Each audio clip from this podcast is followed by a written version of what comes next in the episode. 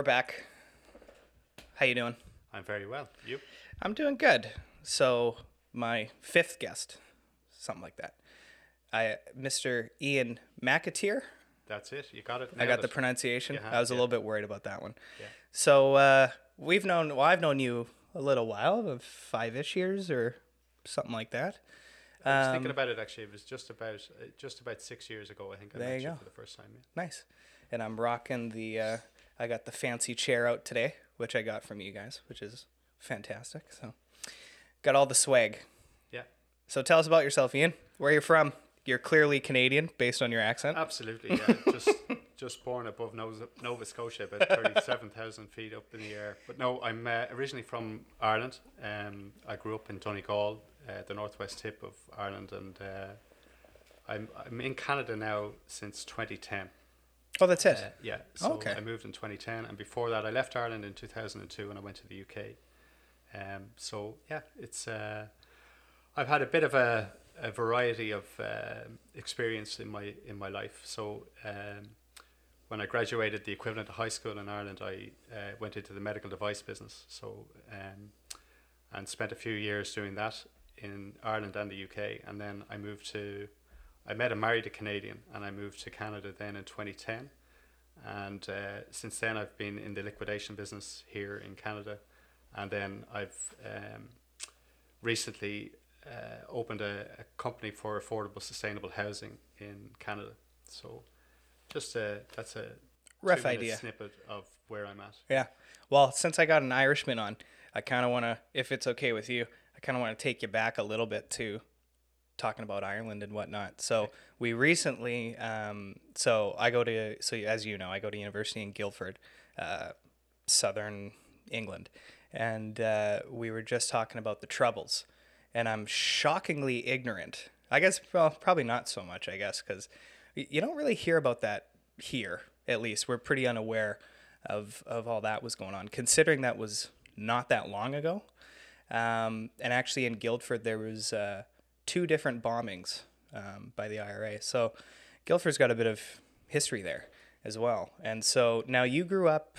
Would this be Northern Ireland or this would be Ireland? Uh, Donegal, where I grew up as a kid, um, is a county in Ulster. So it's one province in Ireland. So it's in the Republic of Ireland. Okay. Uh, so there's 26 counties in Ireland, and then there's six in Northern Ireland. So Northern Ireland would be part of the island of Ireland, but a member of um, the United Kingdom. Right. Um, so yeah, I mean the troubles. Uh, thank God we have uh, a peace accord in Northern Ireland currently. So there's been, I think, about twenty one or twenty two years of peace. So there was a Good Friday Agreement signed between um, the Irish and the English government, um, and uh, a Northern Ireland executive was established. Um, to represent both communities, whether Catholic or Protestant, uh, nationalist or unionist in, in Ireland or in Northern Ireland.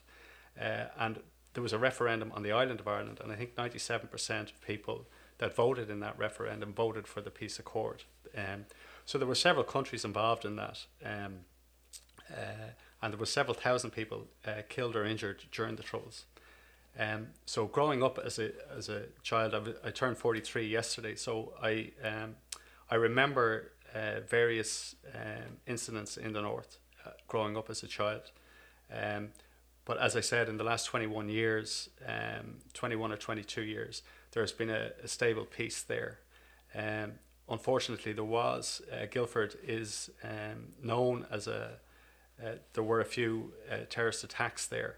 Um, and, you know, from the point of view of, I, I remember talking to my grandmother when I was very young, and she would have um, had, you know, everyone wakes up in the morning and they breathe the same air. So who are you to judge Ian? Uh, and that was the, uh, I'm very fortunate that I come from a loving background, and it, it doesn't matter who you were or what side of the fence you were on or what religion you were brought up with, uh, you were a human being in Ireland. And that, um, and through that peace process in Northern Ireland, um, two communities working together. Now, I, I would want, I would like to say um, that there is a, a huge debt of um, debt of gratitude to the U.S. government at the time. Um, not only did the Irish and the UK government and the political parties, both north and south of the border, uh, partake in that Good Friday Agreement. Um, Senator Jim Mitchell was uh, fundamental in that peace accord, along with a lady called Mo Mowlam. Um, then you have two. You have a nationalist and um, nationalist and unionist politician, David Trimble, um, representing the unionist side, uh, and um, jeepers, I'm having a moment, um, a 43 year old moment. uh, but um, th- that the introduction of Jim Mitchell uh, and the US uh, in that peace peace accord was vital. Um, so that you have a you have a, a generation of uh, people in the north that have known peace only. Mm-hmm. So anyone under 22 years of age um, would would know peace. So long may it continue. Uh, so Yeah. Well, it's funny because obviously once you start looking into history, and I'm reading a lot of like I got the Gulag Archipelago. Yeah. I just started reading that, and and I got a couple Holocaust books. So a lot of enjoyable reading I'm I'm doing these days. But um, it was funny. One of the things I just kept thinking to myself was like how lucky my generation is. We don't know anything other than just pretty much complete peace. Even 9/11 was we were a little kid like I would have been f- f- 5, 4, you know, so I would have been very young for that and you know, that war was fought in the you know, still fighting in the Middle East. So like we just we've never gone through any strife, really. And I don't think, you know, it's just pretty mind-blowing when you think about it cuz that's pretty impressive, really. You know. Well, if you look at if you look at various conflicts um, across the world, I Mhm. mean, it's always been um, there's no winners in, in any war, No, in any course not. battle, and you know the the beauty um, the beauty of the island of Ireland is such that um, you know during that troubles, like it, it, people, um, one of the memories I have is the fact that you can des- be desensitized against bad information. So there was a, a period of time where if there was one person murdered in the north, it didn't hit the headlines Right. uh, in the national press. It would hit page six or seven on the, you know, so that um, there would need to be a larger, a large scale uh, tragedy to to resonate with anyone on the island, and that's that's where human life um, and the loss of human life for me is um, is tragic. Uh, that people can turn around and say, "Oh, it's only one person murdered, or it's only two people gone in that in that uh, bombing," um, rather than the fact that somebody has uh, illegally taken the, the life of another human being. Um, so I'm very grateful um, as a as an Irish national now to know that there are people in Ireland not to not know troubles in the north uh, and just to know peace in the island of Ireland. That doesn't mean that there's not work to be done. That doesn't mean that there's not a discussion in relation to whether Ireland would become a united Ireland further down the, the, the track. Um, but those discussions need to take into consideration both sides of the community, both in Northern Ireland and in the Republic of Ireland, um, and how best to work as to respect the, the wishes and the um, and the belief systems of both sections or of all sections of the community. Um, for years, Ireland has been known. Like I'm sitting here in, in North Burnaby in Canada, uh, having lived in Ireland, having lived in the UK, in England, uh, and having lived in Canada. I am an immigrant, um, so I am very fortunate that the the English um, welcomed me and allowed me to work in their country for eight years, and I'm very fortunate to have worked and lived uh, in Canada. So for years, the Irish uh, population has been transit or has has gone all over the world to work. Um, back in 2008, during the economic uh, challenges that we all faced, uh, the construction industry in Ireland shut down, and anyone that was involved in the construction industry in Ireland moved overseas because there was no work in Ireland for them to do. So it's like a roller coaster that there there's dips and uh, different times and dates in our history where we as a nation have had to uh, either welcome people in to work in Ireland or to go away and look for work. Um, so you know, sitting here in North in North Burnaby, I'm I'm very fortunate and I'm very um, very proud to be an Irish person. And one of the things that was said this year uh, by our Prime Minister, or it's called a Taoiseach, um, Leo Varadkar, who is the son of a, a an Indian uh, gentleman who is openly gay as the head of our uh, political progressive. organization. Um, he he turned uh, he's quoted uh, on St Patrick's Day this year when he was talking to the nation in our current uh, COVID nineteen situation, where he hopes that in years to come, when society looks back at the worst of times, that the Irish nation acted in the best of times, and so let let them look back at Ireland as a nation to say we've done the best we can with the resources that we have. So, uh, and that, that's been you know you you notice U2 for instance, uh, Bono and U2 donating ten million dollars worth of personal protective equipment to the current um, outbreak and using his political or his sorry not political his reputation as a member of U two to facilitate um, getting equipment and supplies into the healthcare professions that that, that was needed. Um, so yeah, it's uh, it's an interesting one, but I'm a proud Irishman. hmm It's funny because um, uh, a little bit off topic, but I, I suppose you, you must be familiar with Conor McGregor. Yeah, so the, the UFC fighter. And one of the things that is really interesting about how like Ireland has really changed the scope of the UFC in that Conor's one of the biggest stars and probably of all time in the UFC at least. And Brazilians were always known as being like hardcore, ridiculous fans really supporting their own people. And there's a lot of phenomenal Brazilian fighters. And when Conor started to get hot, when he started kind of get, and he, when, as soon as he got into the UFC, he was pretty popular right away. He was pretty good at, at getting that support. And one of the crazy things that pretty much everyone commentates on, in, like in, in the UFC community, is just how supportive the Irish people are. And that type of support really grew, helped to grow the sport, you know, in Europe and, and just in general. Like they would show up in Vegas and it would just be tens of thousands of, and they would fly in from Ireland to watch Conor fight and they would take over the city. So it was really, it's really I- I cool think that, they, I, I think that's a national pastime. yeah. Uh, any Irish sporting person, uh, all we need as a nation is uh, somebody to turn up, and we'll we'll turn up on their behalf. yeah. Um, you know, I'll talk about Conor, but like back in 1994, um, uh, pretty much the most of the, the population that was able to, to get on a plane went to the United States to support Ireland in the 1994 World Cup Soccer World Cup, um, and the stories behind that. Um, seven and a half thousand people decided to go and watch Ireland play Israel in Tel Aviv Yeah. in a European qualifier over an Easter weekend where you had seven and a half thousand Irish fans turn up uh, to a pool party, uh, and all of the all of the the local the locals were wondering what happened. Do you know, uh, Conor absolutely is a is a force to be reckoned with, and you know it's a I wouldn't say a rag to riches uh, tale, but in in relation to the UFC brand,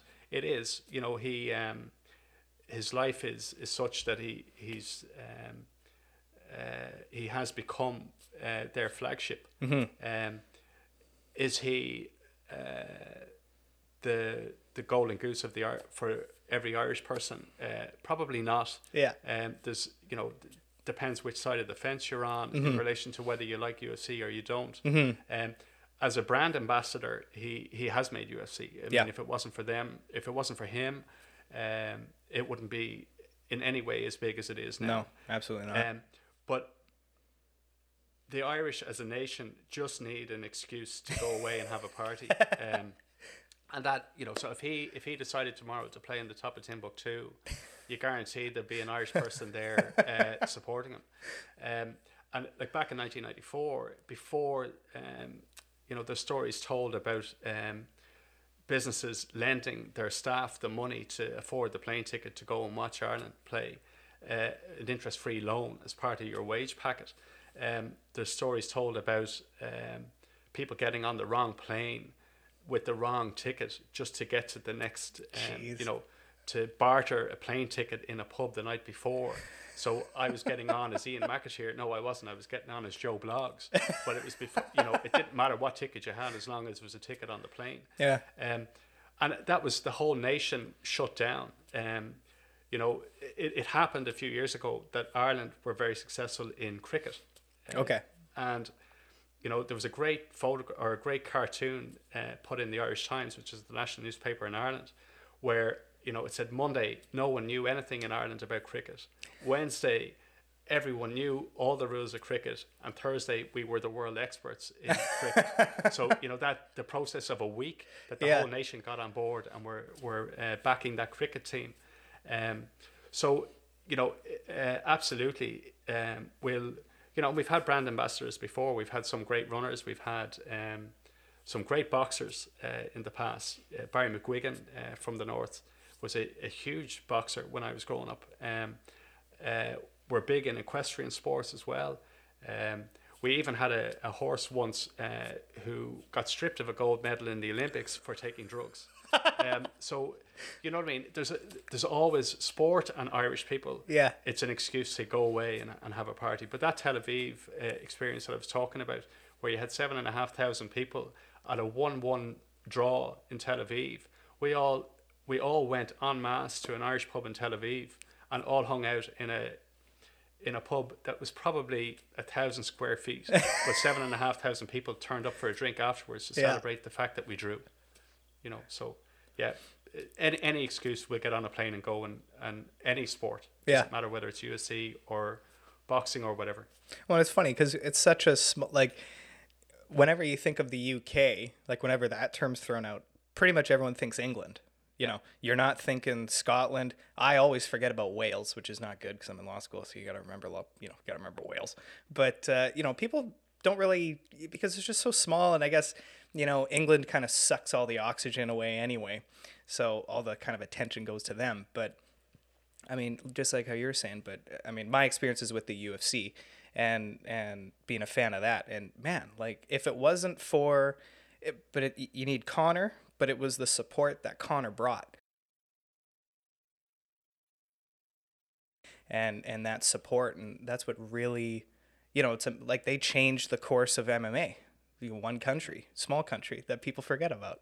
Well, you know, you have to remember though. I mean, we- we've done that for UFC, but we've done that across the across the world. Mm-hmm. I mean, can you mention another country that celebrates their national day in every country in the world? Yeah, We're- I good think point. we're the only one that I can think of that. Uh, you know, not even the Fourth of July is celebrated in every country Oh, God, the no. US. No. so, but the seventeenth of March, St Patrick's Day, Yeah. who is a Welsh patron saint actually. So the patron saint of Ireland was Welsh. oh, there you go. All right, so that's a way of you remembering the Welsh. Yeah. Uh, and they're great rugby players, so never forget them in a in a rugby scenario.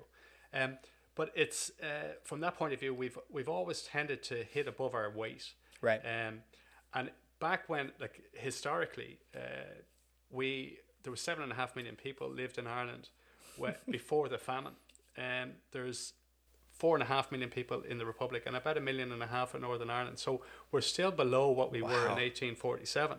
But a lot of Irish people emigrated and left to go to, um, you know, to Liverpool. There's a huge Irish community, uh, to England, uh, to the States, to Canada. Uh, and those communities then have, I think it's something in the region of 40 million people in the States claim Irish descent. Right. So it's a huge political lobby in the United States that may not have been born in Ireland, but claim that they are Irish, right? And they are. Um, so, you know, the, the fact that we've gone to every corner of the world and helped establish the communities and the um, and the businesses in, in, in each country.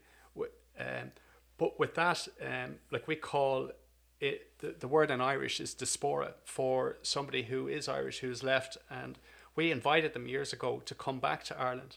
You know, so the whole campaign around St. Patrick's Day is to focus on um, tourism. It's a huge part of our economy. Um, and that you know the brand to convince national governments to light up their monuments in green on St Patrick's Day all over the world to celebrate the Irishness of their local communities is, is huge. And that's the that's the Irish political uh, movement. That's the Irish Tourism Board uh, Bord Fáilte uh, but it's a brand like it, Ireland is a brand in itself. And we, we've had musicians through the years, we've had poets, playwrights, all punching above their weight. Um, one of the UN, like one of our um, female presidents of Ireland, um, Mary Robinson, went on to become um, a UN ambassador for uh, human rights. Um, so we've always focused on, um, like back to the Guildford comment earlier on, like there were there were uh, injustices done, uh, and people were sentenced to for crimes that they didn't commit, and that's part of that healing process that both sides of the community um, in Northern Ireland and in Ireland have gone through over the years. But it's it's important um, that, as I said earlier on, I'm a proud Irishman. I was proud when Leo Varadkar uh, spoke to the nation on the 17th of March, saying that when you look back, that they wanted during the worst of times that we did the best we could. I'm paraphrasing there, but that that to me is the spirit of the Irish. What what can we do in times of crisis to help? And um, where can we be of service to other people? Um, and that's that's a very proud uh, char- characteristic of being Irish, and it's one that I'm very uh, happy to to have. Mm-hmm. Well, and, and I know we, when Brexit was taken off, when I was back from uh, university visiting home, I know we had a because I'd come in the shop and see, and we'd have some interesting conversations, and I imagine definitely being an Irishman, and certainly from me, just kind of looking at the whole situation, which was just top to bottom, just a goon show. This is probably the best word to describe. It's horrible, um, just idiotic, and and just not, just not well thought out whatsoever. And so I imagine for Ireland, I know Scotland was just losing their minds, and they still are. It's not really resolved yet. Um, with Brexit, I mean, I imagine f- for the Irish people, I mean, frustrating is one word for it, I suppose. I, I, suppose my my um, my thoughts on Brexit um, is that it's a mistake. Yeah. Um, so you know the the memes that you see on social media, there was a picture of the map of Ireland, and it said "clowns to the right of me, jokers to the left." Here I am, stuck in the middle yeah. with you. Um, so, uh, from a trading point of view, like I, I can only speak for myself, but looking at it from a trading point of view, I can see them going bankrupt over it. Oh yeah. Um, that um, they can, but it, from a brand image point of view, it proved that having a catchy slogan, um, "Get Brexit Done," was all that was said during the campaign, and it was catchy, and people were fed up of listening to it, and therefore, um, I remember staying up late and watching it live as the results came in here. Mm-hmm. Um, England and the UK have been a huge trading partner for Ireland over the years. Now, there's opportunities in every scenario. So, there's opportunities for the Irish economy uh, after this. So, the financial services leaving London and going to other European capitals is massive. You know, a huge proportion of the GDP of the UK is financial services. Now, if they can't have a passport to, to trade in Europe uh, because they've left, then it's. Um, th- there are advantages, whether that be for Dublin or for Kerry or whether it be for Frankfurt or Greece. Um, there are opportunities in, in every scenario. I, I personally can't see the advantages of them leaving a trading bloc that is represented by 28 countries um, and being able to approach other world countries and do trading relationships with them at the drop of a hat. Mm-hmm. Um, Brexit for me is um, is going to make uh, people in the UK um, financially worse off, in my opinion. Mm-hmm. Uh, I haven't heard anything. It, I suppose during the, the, the, the whole campaign and the information that was given to the public, both in Ireland and in in in Europe, uh, in the UK, uh, it proved to me that um, in the media, there's no real comeback if somebody turns around and says something that's inaccurate. So there was a claim that uh, 350 million a week was being spent on Europe uh, to be a member of the European Union, and that could be given back to the NHS, the National Health Service in the UK. That is not a number that existed, and mm-hmm. that is not a number that has been given back to the NHS. Um, there were claims that um, the that they would take control of immigration. Uh, now, while that is a, a, a hot topic uh, in relation to a lot of things, um, the fundamental, like if you take that National Health Service, which is under strain at the moment, um, the proportion of people that weren't born in the UK that work in the National Health Service is 37%. Yeah. Right? So if you then decide that you're taking control of your borders and you, you restrict the free movement of people, which was one of the core elements to membership of the European Union, if you were born or worked in the European Union, that you had free movement of people across that 28 country bloc. Um, so if if you went down that road and said I'm going to stop with the the immigration uh, or should control the borders in a in a higher way, that particular um, health service would crumble, uh, would stop functioning because where are you going to get the staff uh, that are currently working there? Um, so there were there were various points in that whole debate where misinformation was given. It also then uh, as you said earlier on, the United Kingdom is four countries. So it's England, Scotland, Wales, and Northern Ireland. Northern Ireland voted to stay, Scotland voted to stay, Wales voted to leave, and England voted to leave. London voted to stay. Yeah. If you if you look at that as a as Interesting, entity, right? Yeah. so there are. How do you then go about doing the best for all of those people? Um, and uh, to it was like shooting yourself in the foot, I believe. Oh, yeah. leaving, and it's there were there were arguments for and against, but it it became very um, kind of it's us. You're on that side or you're on that side, Mm-hmm. and again, it didn't it. Um, for me, it didn't take into consideration what's best for for people. Yeah. It was a, in my opinion, it was a political party making a political statement, trying to secure um, uh, the rights to govern uh, a nation, and um, and it can be, can it be? I would I would go back to David Cameron and the whole introduction of that referendum as a point where he was just trying to make a political point to his Conservative Party at the time to remain in power, heading the Conservative Party. So, uh, did the referendum need to take place in the first instance? I don't believe it did. I don't believe that it, it it could have been offered. It didn't need to be offered to the to the public uh, as a. Um, I hope it works out well for them. They've made a decision.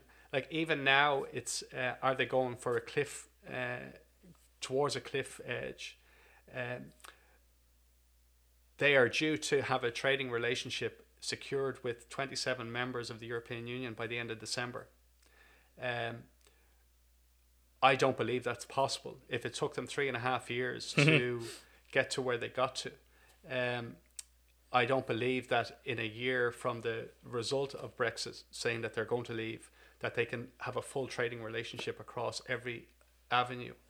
Um, there, for example, um, the Northern Ireland Republic of Ireland, um, that each department, like the Department of Agriculture, the um, work together, uh, both north and south of the border, like free movement of cattle across the border. So if you have one regime in the north and one regime in the south, uh, how can that work? You have people living on the border of Northern Ireland who may live in the Republic but work in the north. Right. So how would you um, factor that in? There are concerns in on the European side of it where um, Ireland would be the uh, a member of the 27 countries and England would not be. So how would we um, sort out products for uh, Ireland or are they suitable for the UK or vice versa? So have the UK changed a practice in manufacture that doesn't sit well with the Europeans and therefore that product isn't uh, manufactured in a in a way that is allowed in to be consumed in Ireland. So there's it, there's a huge um, amount of debate, and are the skill sets or the uh, in government to be able to get that done. Um, if I was Boris Johnson sitting there now in the current climate, I would pitch for time and say, you know what, we're sitting in a in a situation of a global pandemic. Um, I need more time, uh, and therefore uh, let us park this for a while. We'll keep trading as if we're in Europe, and we'll revisit this in a couple of years' time. Um, so I hope it works out for them, no matter what way it goes. I think they've made an incorrect decision, but that's my personal opinion. Democracy is such that um, if a referendum is given to a population and a result comes in, that result needs to be uh, to be accepted. And um, yeah, so it's uh, I I feel badly for them, and I, I feel badly for it, it will it will cause economic strain in Ireland as well. Like our biggest trading partner is now leaving, so Mm-hmm. it will it will add extra cost to doing business. Um, so I, I hope it works out for everyone. Well, and it's like when you say about Canada, when when the U.S. sneezes, Canada gets a cold, right? You know, it's that same idea that you know when when your number one trading partner and and the cultural and social influence that they have on, you know, just social attitudes and infrastructure and all that, when, they go away, that's problematic. And it was really funny too, because the whole referendum, that was the that was a political flop, because there was actually in order constitutionally they don't need the public's opinion to do to stay or to leave. The government can just come up with that themselves. There was no need for a referendum, and from the looks of it, all it was was we'll put the vote out there. We don't think they'll agree to it, and then they ultimately agreed to it. And then kind of like how you said, which is once you put it out there and you give people the the option to vote. Well, if you go back on it now, if they say, okay, we got to leave, and the government goes, I don't know, we're, we're okay, we're just kidding. That's, well, it's career suicide for the, for the whole party. That, that's it. Because you're going back on your word. You're supposed to represent the people, and if the people say, we want X, you kind of have to go along with it. Otherwise, you know, then you're in, in danger of just turning into, you know, some Soviet era state where you just do whatever the hell you want. Well, it's you know the the fact that it can be tracked back to uh, David Cameron um offering the Conservative Party the referendum uh, to keep power for an extra ten or eleven months. Um, if it was Labour running the government at the time, or if it was the Lib Dems in the UK running um, the government at the time, that referendum wouldn't have even been offered uh, out there. Um, if you look at the result when when it happened, the Leave side of the argument and the Remain side of the argument, um, I felt it was appropriate that politicians were allowed um, uh, speak to whatever side of the argument they were on. So they weren't they weren't tied down by party political um, affiliation. So if you were conservative, you had to say that we're voting Remain, or you you had to vote Leave. Um, however, when the result happened, the the Leave campaign that um, took place, the, a lot of their spokespeople then left it, and in again my personal opinion, I felt that uh, when the result came in, uh, a lot of the leave element didn't believe that it was going to go through Yeah. and didn't believe that it was going to uh, that the public would vote for a leave out of the European bloc, and they, they were using the referendum as a personal uh, a personal way of building their profile up, whether that be on the political front, sorry, political front, or um, using it for uh, business interests. There are some high profile uh, examples of where, like uh, Mr. Dyson, uh, the gentleman behind the Dyson brand, he would have voted to um, uh, to leave. Um, he was one of the first contr uh, companies to leave uh, the UK once that vote came in. So the whole of the Dyson brand, instead of paying the tax now in the in the UK, they're now based in Singapore. So while politically he added his voice to the Leave campaign, that business has up sticks and left. So the, the taxation or the tax element, the tax dollar to the UK exchequer is gone, right?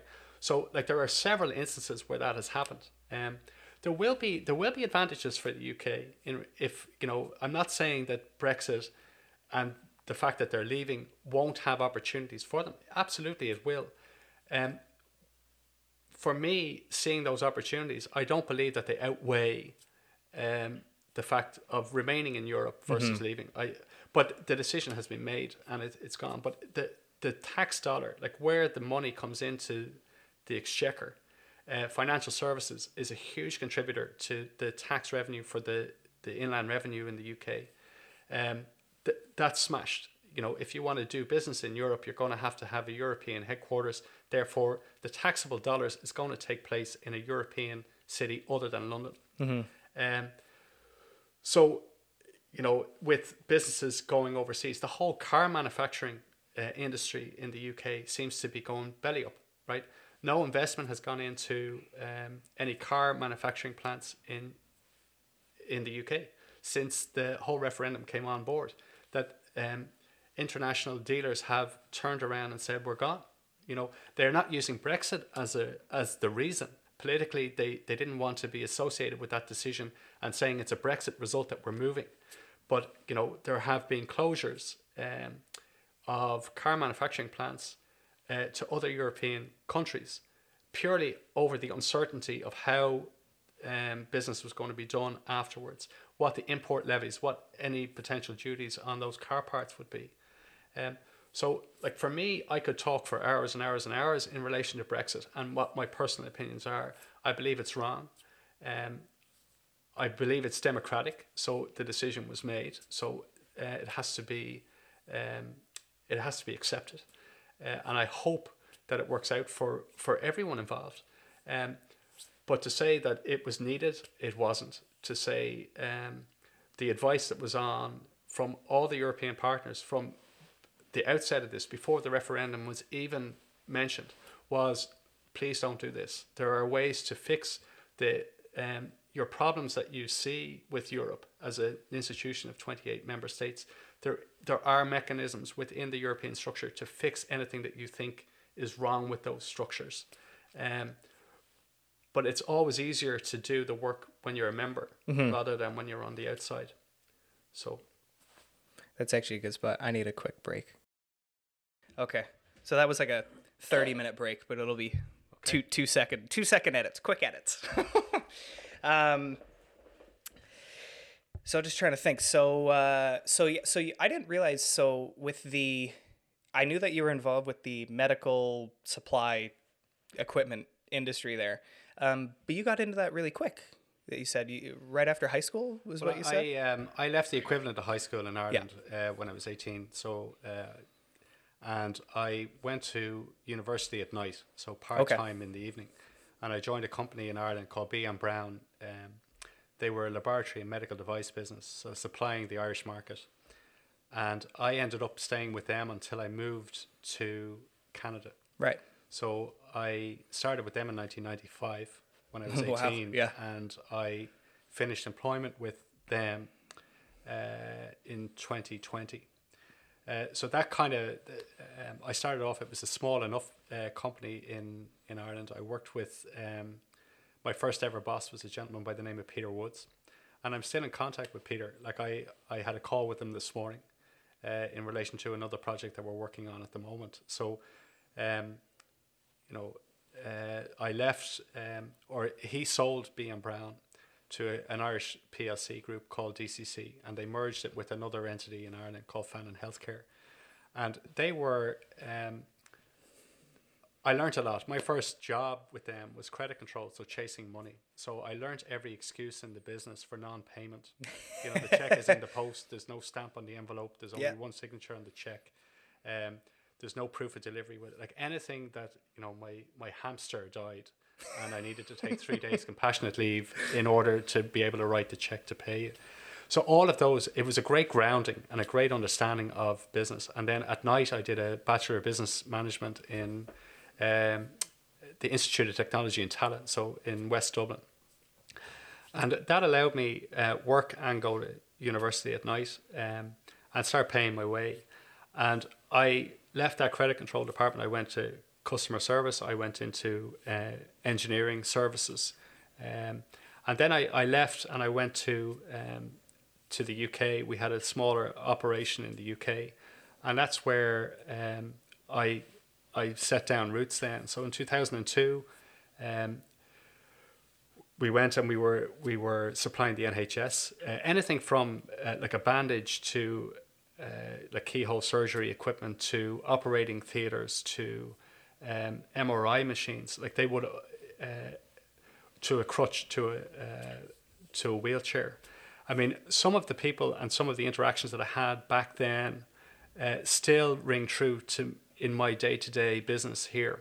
Um, like I, I worked with a, a gentleman by the name of Pat Tracy for a few years, and Pat would turn around to me, and one of the tricks that he gave me was to read upside down. Uh, so I'd take a newspaper and I'd read an article, and then I'd turn it upside down and I'd read that article again. But it was a great tool for me in contract negotiation. So if I'm sitting opposite somebody and they're taking notes during our meeting, uh, if I can read what they're writing, then I'm in a better position. Uh, he also would throw uh, mathematical questions to me you know, so how's the weather outside, Ian? And if the fella offered you ten thousand dollars less than that, how would it affect your gross margin on that product? But to keep your mind sharp, mm-hmm. so that um, the art of negotiation, like I, one of my, one of the people that I've worked with is Jeff Schwartz, um, the liquidator here in Canada. And one of the things that Jeff has taught me is that the art of negotiation is that both sides of the argument are happy. So that um, you always leave money on the table for another person to make something of.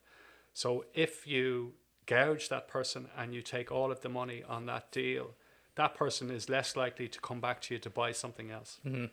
Um, but the medical background in, in Ireland and the UK allowed me to um, to add value in my day to day business. So you know, one of the one of the projects I worked on was a single use cardiac bioptome. It goes in through your neck down into your heart, takes a sample of your heart to check whether your heart has been accepted or rejected after a transplant surgery.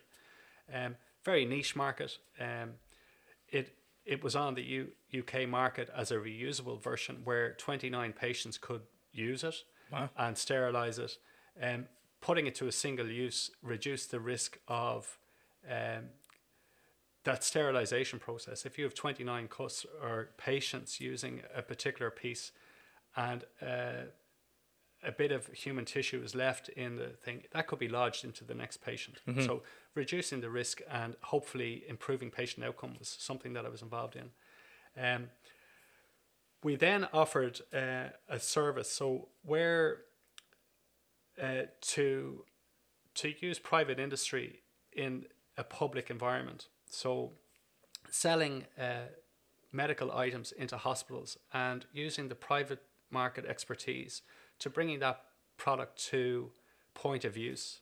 That was another company that that umbrella company DCC had was a company by the name of Squadron Medical in the UK, and that allowed us to do um, just in time deliveries of um, picking down to the lowest unit. So if you wanted one swab out of a box of hundred, we would deliver one swab to that nurse who needed it the next morning, so that they came in the um, automatic ordering, you know, to so to use private just in time expertise into the National Health Service in the UK. Um, so that I, I learned a lot, and I learned how um, how to operate um, a business on low margins, high volume, low margins, where a mistake could be the difference between making some money and not making money.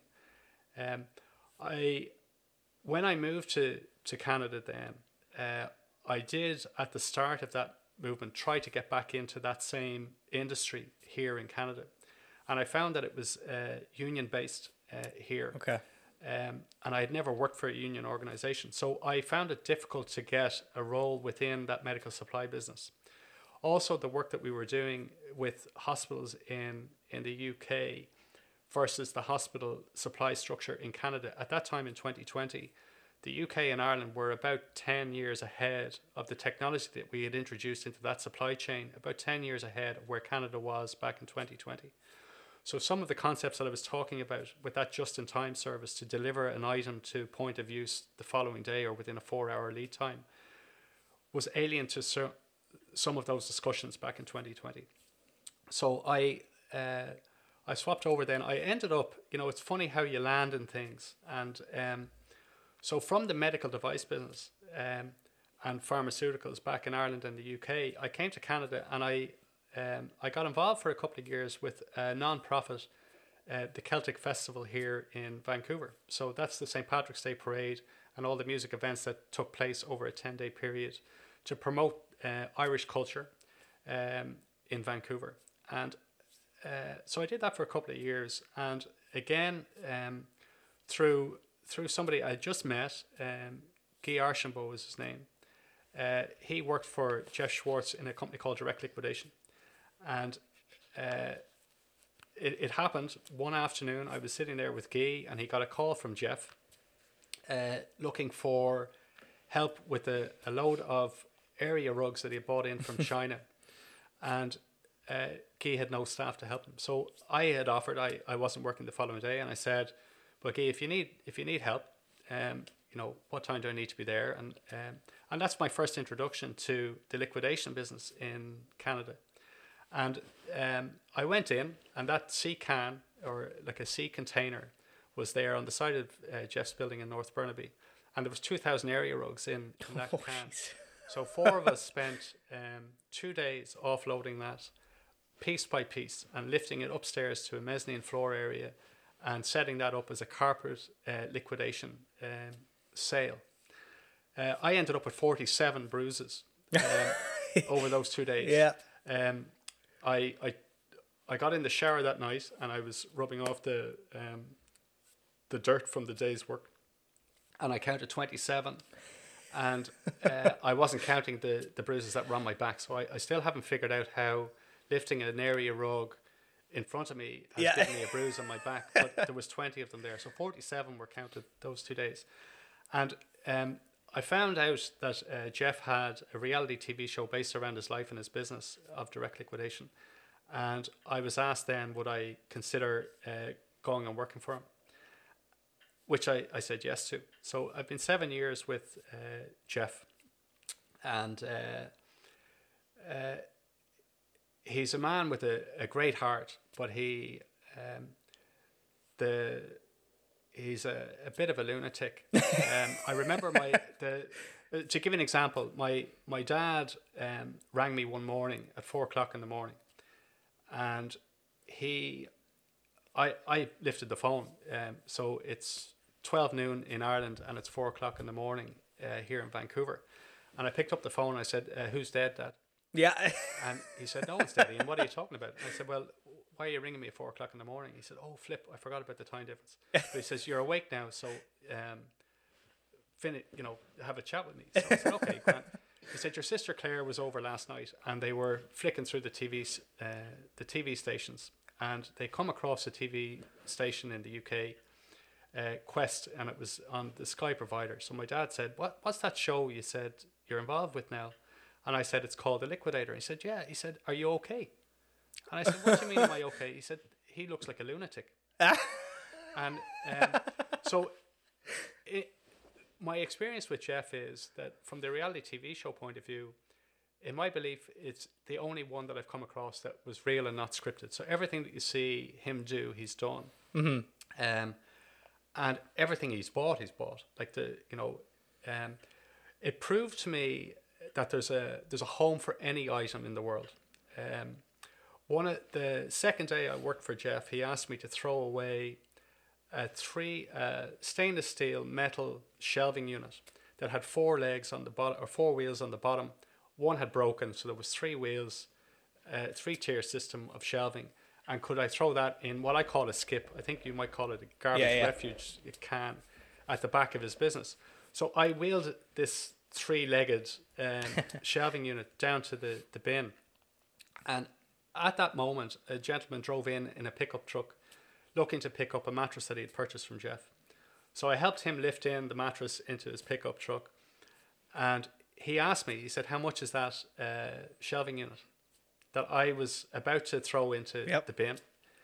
And I said, Make me a fair offer. And he said, $40. So instead of me throwing that shelving unit into the bin, which I'd been asked to do, I brought Jeff back up to $40 and handed it to him and said, That's for the shelving unit. Right. So that proved to me that, you know, there is such a there is a market for people hoarding. There is a market for everything. Um, and I've come across some strange things. Like I've sold a, a fire truck. Um, though I had no no ability to drive it. Uh, I'd managed to sell it to an 82 year old um, up in Buck Lake in Alberta. Wow. And he, but he bought it um, to lower the insurance premium on his property, to have a live pumper truck on his property. Oh, wow. Uh, there was going to save him a bit of money. He also had a grandson who was 16, uh, who was a volunteer firefighter, and his idea was that he would rent out the fire truck to go around to the neighbors to cut their trees, Wow. and that once a year this gentleman had a fire. Um, uh, he would invite his grandkids over and have a, a water fight, and that for once in his life he wanted to be the winner of that uh, that challenge. Yeah. So with the fire truck, he had it. Yeah. Um, so you know, I've Jeff's core business was furniture and mattresses, and Mm-hmm. um, but he will buy anything. So a bankruptcy, an insurance claim, uh, as long as there's there's money in it, he'll buy it. Um, and then it was our job to go and sell it. But I believe that uh, back to the what what is a sale? Like people buy people. They don't buy a product. Yep. Um, so whether I sell, I'm selling a fire truck, or whether I'm selling a mattress, or whether I'm selling, you know, the shirt that I have on my back, like every single item, I was just sitting here. Every single item I'm wearing, I bought at a liquidation store. I bought through Jeff. My socks, my jeans, my belt, my T-shirt. Yeah. Uh, my T-shirt was used in a a, a TV show. Um, the shirt came from a sample sale for uh, Ted Baker. There you go. Uh, and all the small shirts were left after the sample sale, and we bought all of the remaining shirts. Um, so uh, I find it very difficult now to buy in a normal retail environment. Um, you know, would I consider buying a pair of shoes for a hundred bucks? Absolutely no way. Um, if you offered me ten pairs at ten dollars, I might consider it. Yeah. You know, it's um, and with Jeff, like that, that um, the ability to to look at something and say, who who could buy it? Mm-hmm. What's think outside the box? Like we once bought 10,000 one punch holes. Right, so to punch one Yeah. uh, one hole in a piece of Ten paper, thousand of them. ten thousand of them, and how we were going to uh, get rid of those, and we managed to. Um, like I was reminded on the way in today to the podcast, uh, four years ago on Facebook, we were selling a NASA astronaut. Um, I was approached by a gentleman. Um, would he? Would I buy back an eleven foot giraffe that we sold him uh, five years ago? That was hand carved in Kenya. Came in. Wow. Who wants to buy that? Yeah. Well, we didn't. Ju- Jeff just didn't buy the one. He bought the giraffe. He bought leather elephants and animals. We sold all of it. So there's a home for everything. The trick Yep. is to find that home and to find it quickly. Uh, he also told me um, or taught me that if you're going to take a loss, you take it early. So Yeah. if you make a mistake, you send it to auction, you, um, and then you, you suit up and you show up the next day for the next deal. You take your loss, get rid of it. Um, but yeah, I've had some uh, some funny experiences with them uh, online. That talking about that reminds me of a very profound quote from Ricky from Trailer Park Boys. And he goes, the quote is, one man's garbage is another man's ungarbage. It's so true. it rings true though. Absolutely. I mean, it's, and what I like about Jeff and the TV show was actually pretty good. Like uh, it's hard to find now because I guess it's been off the air for a while. But when it was on, it was always really interesting and because like he would buy any and I mean anything. And I mean and what you're talking about was like holy cow, you know. And uh but I just love that because the the point is you can get rid of someone wants something and you can find that person. It's just a matter of how you're going to find it. But you can find it. And you have to sometimes get creative and you know, try different tactics out, but it's it's really interesting. Um, the current scenario where uh, where we are today, um, with the pandemic and a lot of businesses struggling and stuff, um, bankruptcies and uh, businesses not surviving in this cli- climate, there there will always be a need for um, you know what are you spending your money on? Um, do you want to spend four thousand dollars on an item for your home, normal retail, or can you find that item for four hundred dollars elsewhere? So you've saved yourself thirty six hundred dollars. Yep. Um, that's where um, maybe stepping back a bit and spending a bit of time to to look out. You know, wherever there's an appliance, there's an appliance liquidation. Yep. Wherever there's an item, you know, if you buy a TV at a big box outlet store, a full whack, somebody has bought it and returned it, and therefore because it was too big or too small, is there a second home like uh, upcycling that that item? Um, you know, do you go out and you buy 10,000 ducks and then the following day somebody rings you and looks for 10,000 ducks to do a sponsored duck race on a river, a local river, it can happen.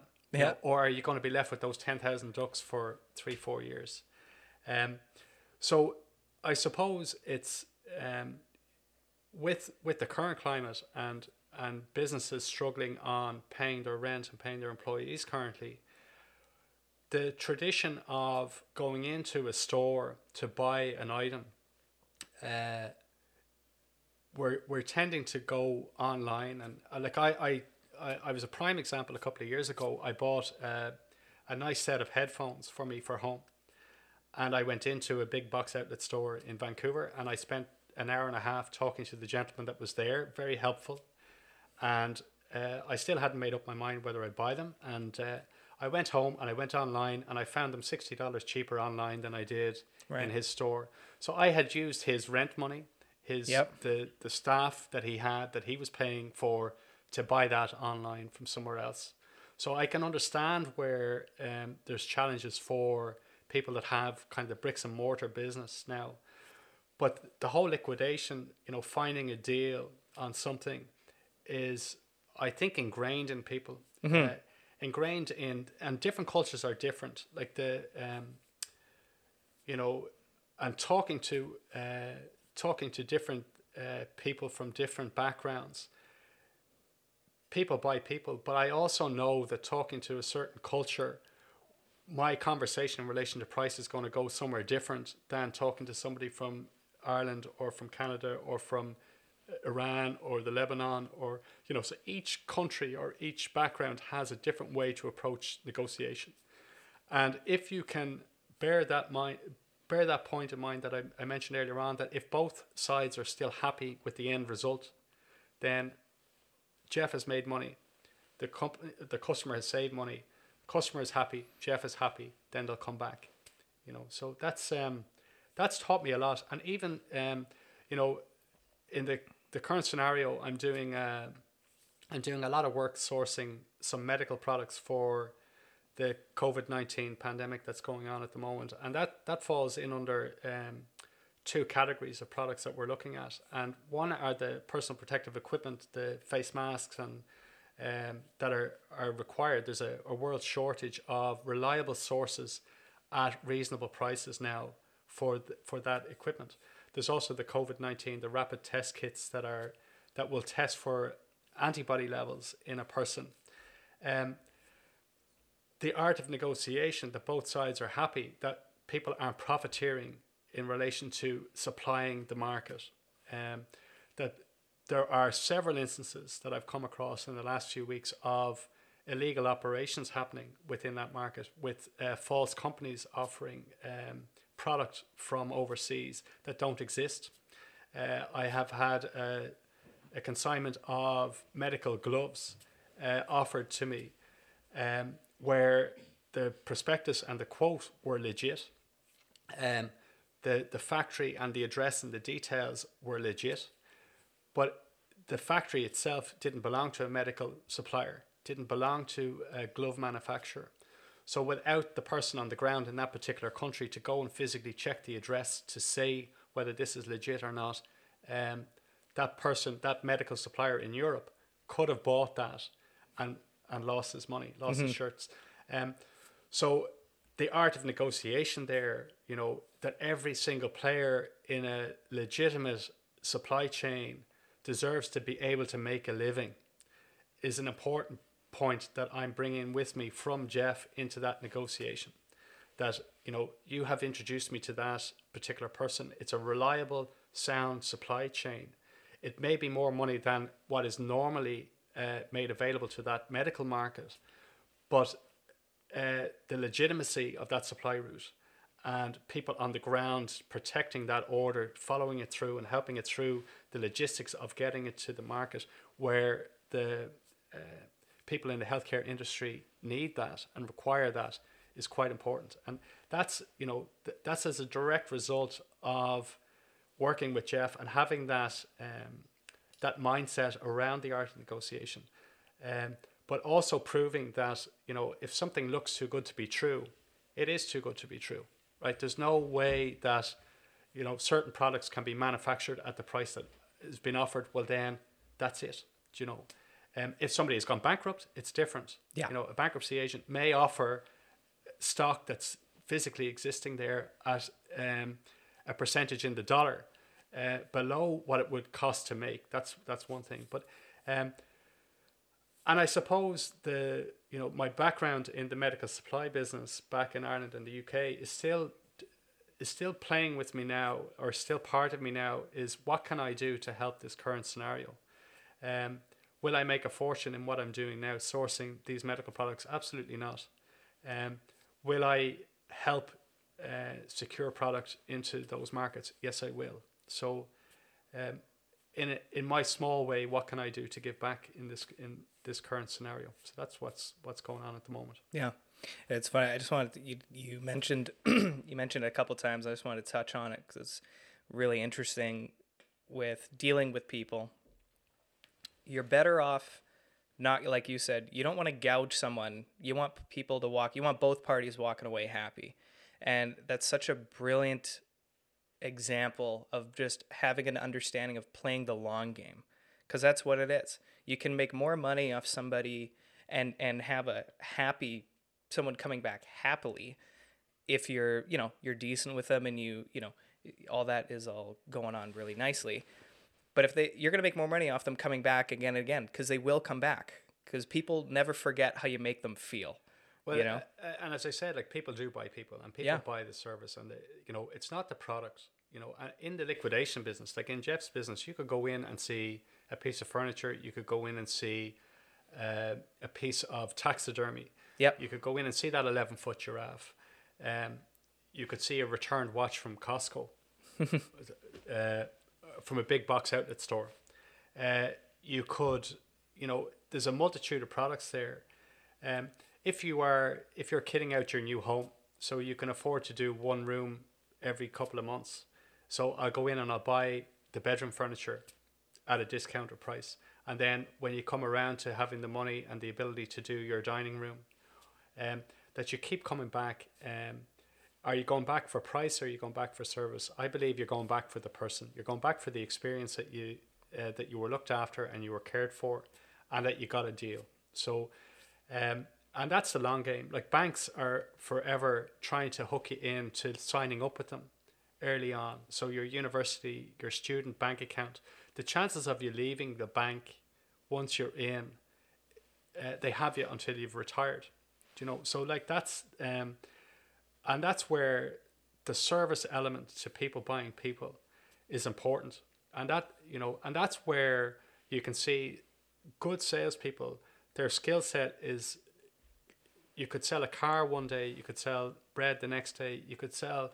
You're not selling the product, you're Yeah. selling yourself, and you're selling the relationship that you've built up with that person, and that's where honesty um, in that game is such. Like I, I will tell somebody how much we've paid for an item. You know, we paid hundred dollars for that. That's why we're looking for hundred and twenty dollars. You know, so that also secures in that negotiation the chances of somebody offering me less than a hundred for that item. Psychologically, people will feel less happy to uh, if I've said to them that we've paid a hundred. Psychologically, they're less likely to offer me less than a hundred. So I've secured that at least I'm making some money, or I don't have to go with thank you very much for the kind offer, but unfortunately it's below our cost. You know, so you know I'm not a registered charity here, so mm-hmm. therefore we can't sell it to you. Rather than saying, you know, go away, get out. Yeah. You know?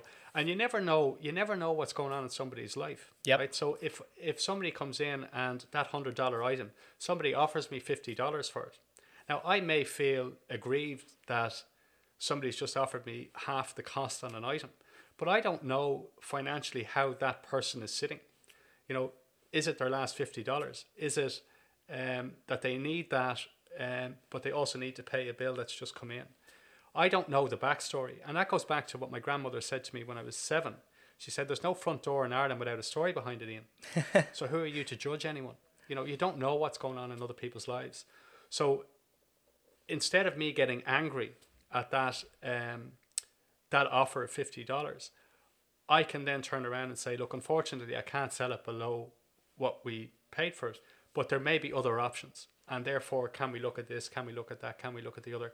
And again, that's building a relationship with that person that they don't feel looked down on. Like the, every every single person in life is the same, you know, and whether their financial wallet is different than somebody else's, that doesn't change the fact that they're human, and it doesn't change the fact um, that uh, you're building that relationship up with them. So you never know. In ten years' time, they could have won the lottery and come back and, and they kid out the rest of it. Yeah. Well, I know for us, like that that's how we know you is through the the working at the liquidation shop. And well, most of the time we call you before we go because we want to see you. And if you're not there, uh, like if we just happen to be around, uh, we we don't usually buy stuff if you're not there. You know, we we go there for you. And uh, you know, obviously we we like the stuff that you guys have and whatnot, but pri- the primary reason that we go is to see you. It's it's your we we buy into you and we know you, and you know, and, and you can't underestimate the power of that relationship. Well, you know, it's that I, I think is important, and it's part of uh, maybe the way that people are brought up, and um, the my my father, for instance, bought uh, a car from uh, a dealership in Tullamore in Ireland, and then he subsequently bought every single car that he bought from the same bloke. Yeah. and he moved with him car dealerships. There you go. Right, so the the salesperson left one dealership, went to the next, went to the next, went to the next. But over the years, my dad always went looking for him, rather than the make or model of car or the garage, uh, and that was that he trusted that person. Mm-hmm. So if you if you have a feeling of trust, you know, that that conversation, look, I paid hundred dollars for it. I need hundred and fifty dollars for it because everyone has the right to make a living. There are bills. There are wages. There are, um, and it's, it is it is the banter and it is the human interaction with people. And again, people buy people. And the art of negotiation is that both sides of the the argument are happy. Um, that's where people can keep coming back and they um, but it is a human interaction and i will go to to stores and i i have a tendency to deal with the same people that i i deal with. Um, from a from a business point of view that can become um, that can become a challenge that if you have a sales force where only a certain a certain customers will only come to deal with one person in your organization and you're paying for four or five people to do the same role in the organization. That can become a challenge. Um, but that's where that philosophy of people buy people where you can step in then. So if you came to the store and i wasn't there that matthew or jeff or whatever could step into that shoes and therefore realize that the art of negotiation is that both sides are happy so can we give or can we you know and there's cer- certain days that there's no movement on and there's certain deals that you can you can move on. Um, and it's i suppose uh, protecting the relationship yeah. But it's nice to hear that you come to say hello yeah. Oh, of course, of course, yeah. I know with the and that's kind of a, an idea I've been flirting a bit with lately, not just in business, my business being this podcast and and going into a law career, but just in general, you know, having I guess the I guess the forethought to consider you know how you do because uh, i guess the politically incorrect way of saying what i'm trying to say is i'm trying to be less of a dickhead. And so the best way to do that is you know trying to kind of consider more consider where that person's coming from a little bit more than i normally would because i think it's good practice and either way you you because i'm kind of crass and and i can be a bit to the point to the fact where it rubs people the wrong way. And sometimes it's good, and most of the time it's not very helpful. And and it's one of those things I keep thinking about is I can be an ass to you right now, or I can just ease back a bit and kind of maintain a little bit of that comfort, or at least not being so harsh with someone. And that way you're less likely to run into trouble further on down the road you know, just considering where people are coming from and, and just being a little more gentler with how you handle situations and people. I mean, it's not a bad thing. Well, I'd suggest that your your most important client when you get your law degree is your first one, Yeah. um, because you know you do a good job whether they're innocent or guilty, um, you do a good job with They're all client, guilty. and then it's all referral. it's but you know that's kind of how Yeah. um, I was treated with respect. I was treated with love. Therefore, you know, uh, they have a relative or a family friend or Yeah, whatever further down the road that they need legal advice, and therefore, okay, Marcus looked after me back then when I was in difficulty. I'll go back and I'll look him up now, and that's where that that whole thing is. That relationship building is is is good. I I would suggest that I'd say 95% of people that interact with me in the liquidation world have a positive experience. I I have had to uh, apologize to a proportion of customers over the years um, that you can catch me on a bad day. You can Yeah, of catch course. Me, you can catch me on the the hundred dollar cost and the fifty dollar uh, offer. I can lose it some days. I can say like, "How dare you?" In my head, "How dare you offer below what Jeff paid for that?" Therefore, do you not realize that we need to make money here to be able to pay my wages, to be able to pay for the mortgage, to be able to pay the tax and the property tax?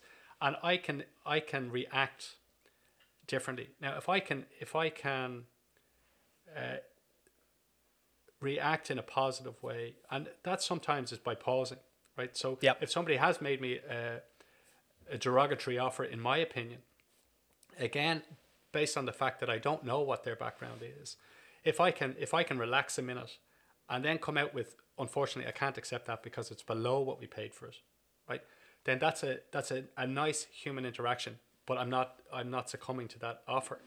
If I turn around and say get out and never come back again, then they go home and they talk and say I can't believe that I was treated with that disrespect and therefore I'm never going back.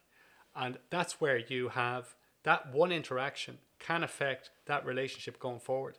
So therefore your next room or your next purchase is not going to happen at that business. And that's where, you know, people are people, right? And some days you're you're better at managing your life than others, right?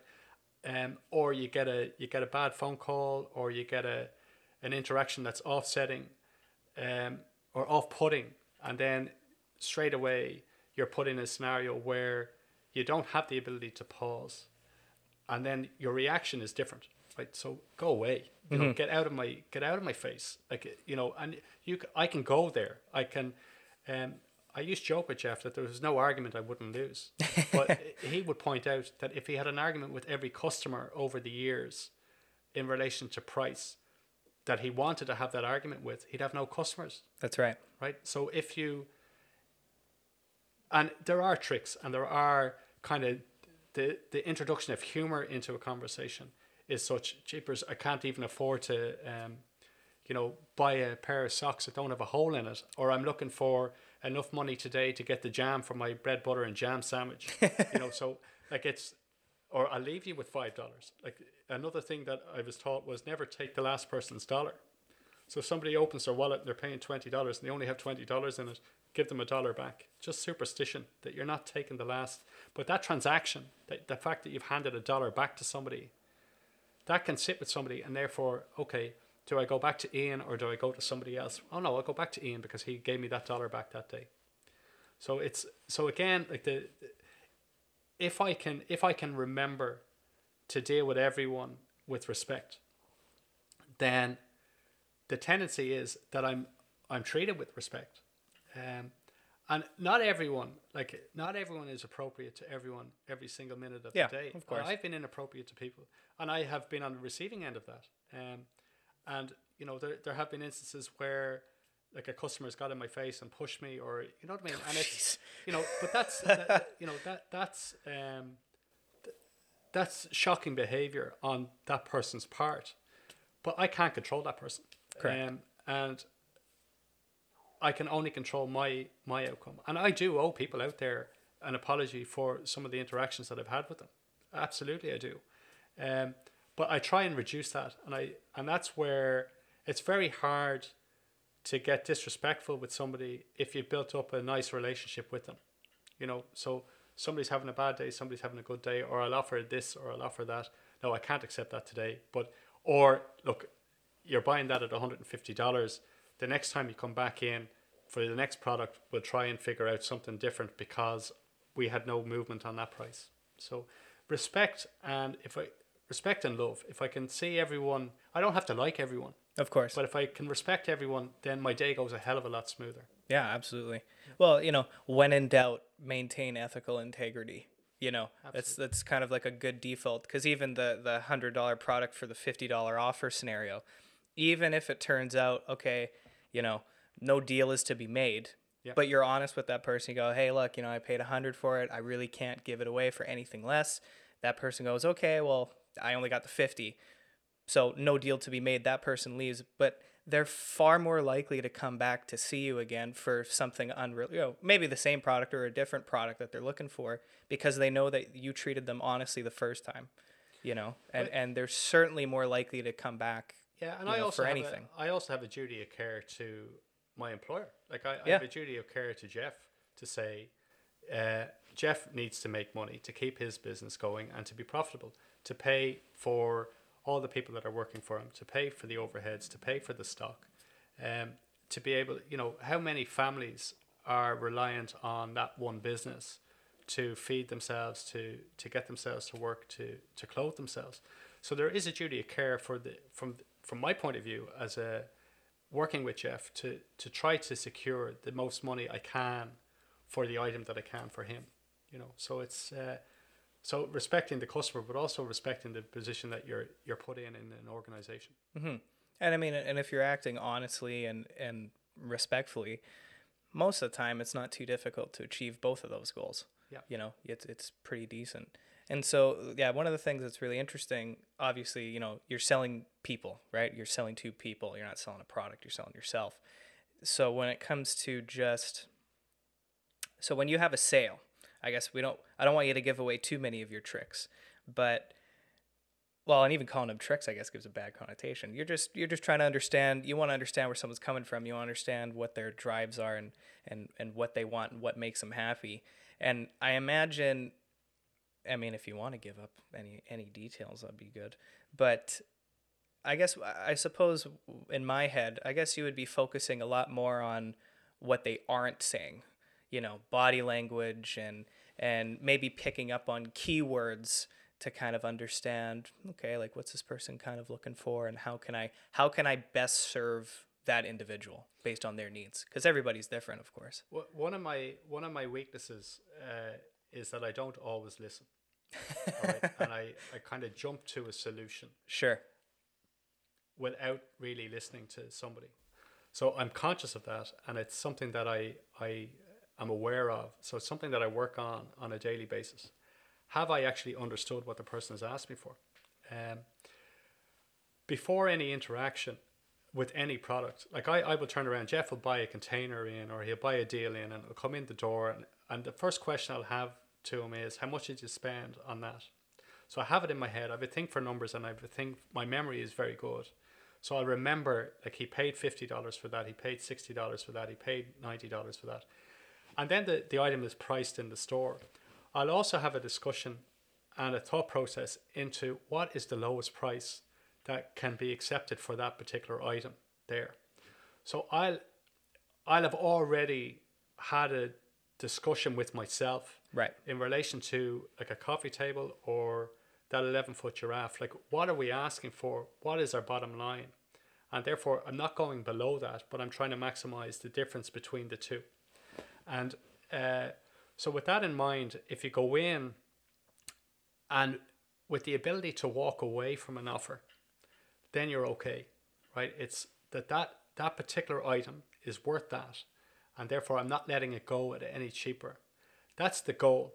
Now some days it's it's easier to do that than others um, but if you if you understand and you remember and you've done the work on it then like people will have certain people have different negotiation styles. So like I- I've I've dealt with the customer that will walk around the store and ask a price on every single item and what's your lowest price on that and what's your lowest price on that and then do a second lap and say oh you said fifty dollars on that when you hadn't you had said seventy five yeah but it's a trick to say, oh, okay, yeah, no, 50 is good. Yeah. Okay. The, so that's the, and there are people that like that, that Yeah. they'll go, there, there's one customer, he, he made seven different journeys in, um, in relation to $5 in relation to a twin mattress. Now we Google mapped his address of where he lived and the petrol money or the gas money that he had used to save the five dollars, it didn't it didn't equate. right? Wow. So he'd driven in he'd driven in several times to try to get that five dollar discount. Um, but there was no point selling it to him at five dollars. Like that's there's mar- you have higher margin on certain products than on others. So it's knowing that and being able to to convey that in a in a nice way, and it makes for an easier day. Like Yeah. If um, but there are there are customers like I I have one customer in mind. Just as is you were asking the question earlier on, and depending on the time of day that that customer will come in, I will turn around and ask them to come back the following day. I don't have the physical or emotional capacity to deal with that person. You know, I'm too tired. It's you know ten to six. You're gonna any anything I'm gonna say, you're gonna half it, and then you're gonna half it again, and then a percentage of that figure you may offer me. I don't have the emotional or mental capacity at the moment to talk to you. So would you mind coming back? And and it works, and that you know that's the respect there. He knows what he's doing. Yeah, I know what I'm doing, and if if I interact with him, that's where the respect goes out the window, and you get out. And every time you come in here, and you're lowballing me and everything, and so I have to figure out a way to work with that person, you know. And and we have, you know, some days are better than others, but that he still comes back, and that's where the relationship is built up, and the trust is built up between the two of us.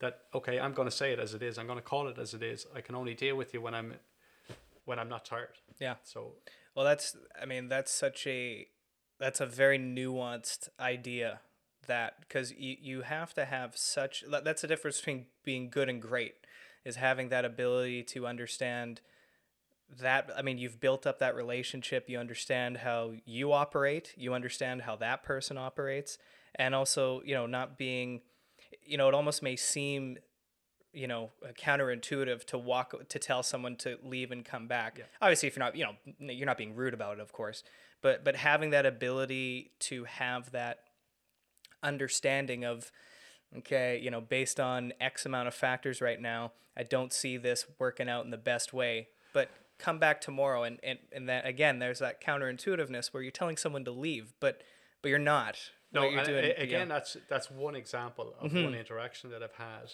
and one customer. Like it would be counterintuitive to to a customer walks in the door of a liquidation firm looking for something or not looking for anything, and they walk around the store and they leave without buying anything. That for me is like a perishable good. That if they've come in looking for a mattress and they don't buy it from me, and they go to another big box store and they buy that mattress, they're not going to be back for that item right for another seven to eight years. All right. So if have we lost the interaction there? Have we lost that sale? Have we lost the ability of that sale?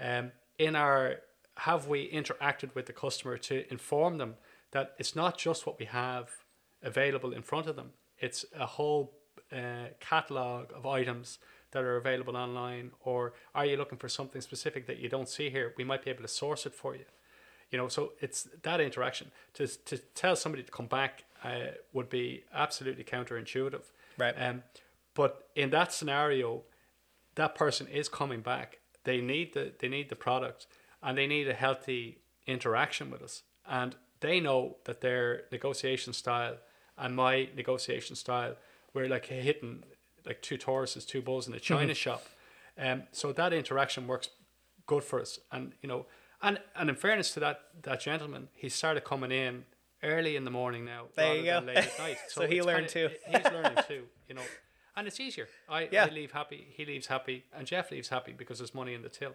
Instead of you know, I'm not buying anything ever again, and I'm not coming back to the store. Mm-hmm. Um, I need a toilet break.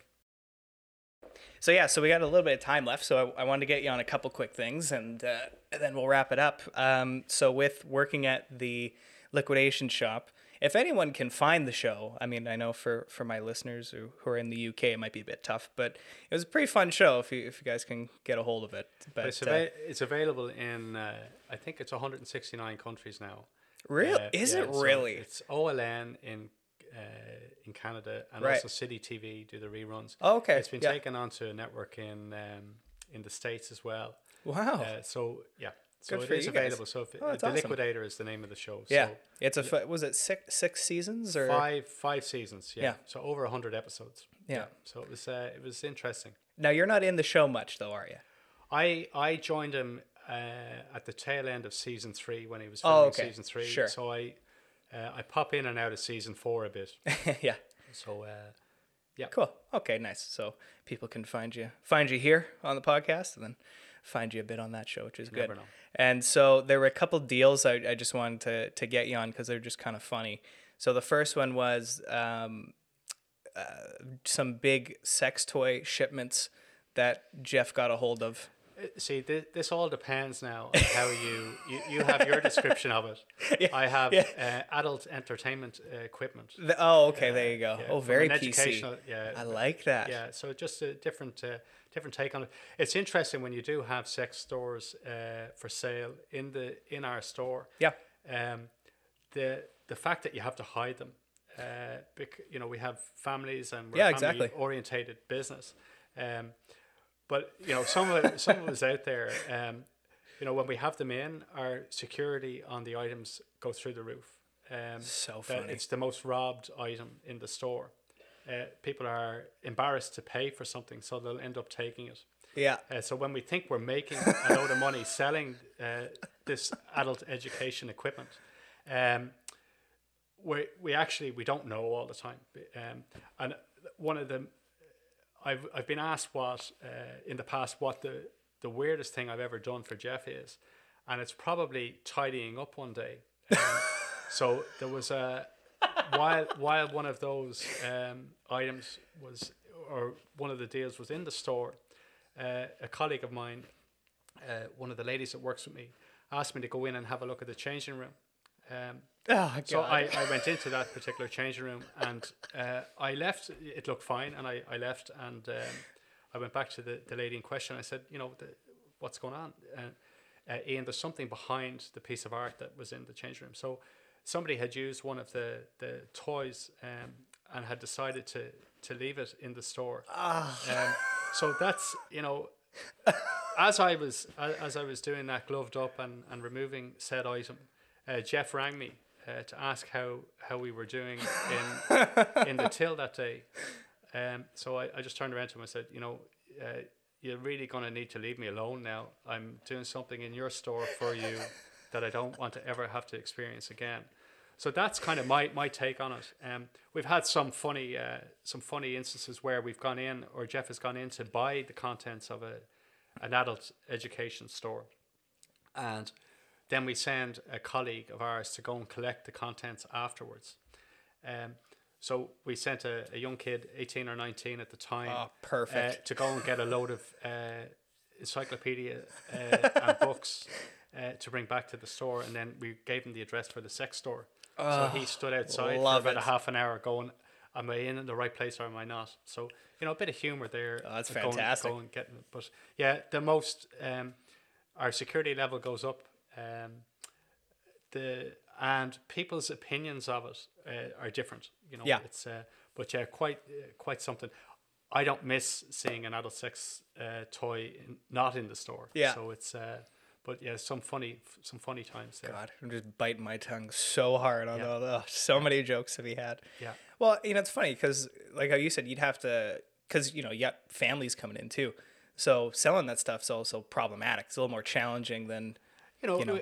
um, it's uh, discreet. Uh, so like we put um, we put bags in. We we zoned off a particular area. Uh, we put uh, non-see-through bags. Uh, so if somebody did want to buy a toy and bring it to the counter without their children or without a family member seeing it, uh, that they can put it in um, uh, a closed bag and bring it to the counter, and then we discreetly uh, charge them for it, um, and maybe change the, the description on the bill for them insofar you know you bought a, a device rather than a, a sex toy. yeah, uh, it's a back massager. yeah, absolutely. You know, so it's um, so if people can can shop it in a discreet way. Yeah. then it seemed to work for us. Um, yeah, so That's awesome. So funny. And the, the other one, which was my, I remember when my family popped into the shop. Yeah. And, uh, man, we had a very serious discussion about buying this particular product. And it was a shipment that you guys got from correct. I, I I'm not sure on the details. You correct me on it, but it, from my memory, it was a furniture that was in a shipping container, which was busted at the port for trying to yeah, Yeah, uh, so they were before- smuggling marijuana. before it was legal in uh, in Canada, um, there was 96 pieces of high end leather furniture uh, in a shipping container um, that the, the gentleman tried to smuggle um, drugs in, uh, and so it was seized. It would have been given back then to the manufacturer. The manufacturer didn't want the the 96 pieces back. Uh, it did smell. It, it, it Oh, it reeked of- reeked. it- so for It about reeked. so for about three or four weeks, um, walking into uh, direct liquidation, uh, it it was walking into like somebody was smoking it yeah, non-stop. Cheech and Chong's house. Yeah, but it you know what for for a leather sofa set, and I can understand why you looked at it. It was probably the most comfortable leather sofa was ever made. White it- leather. yeah, Oh, it was made by a made by a company here in Burnaby. Um, so uh, you know, a, a locally made uh, business.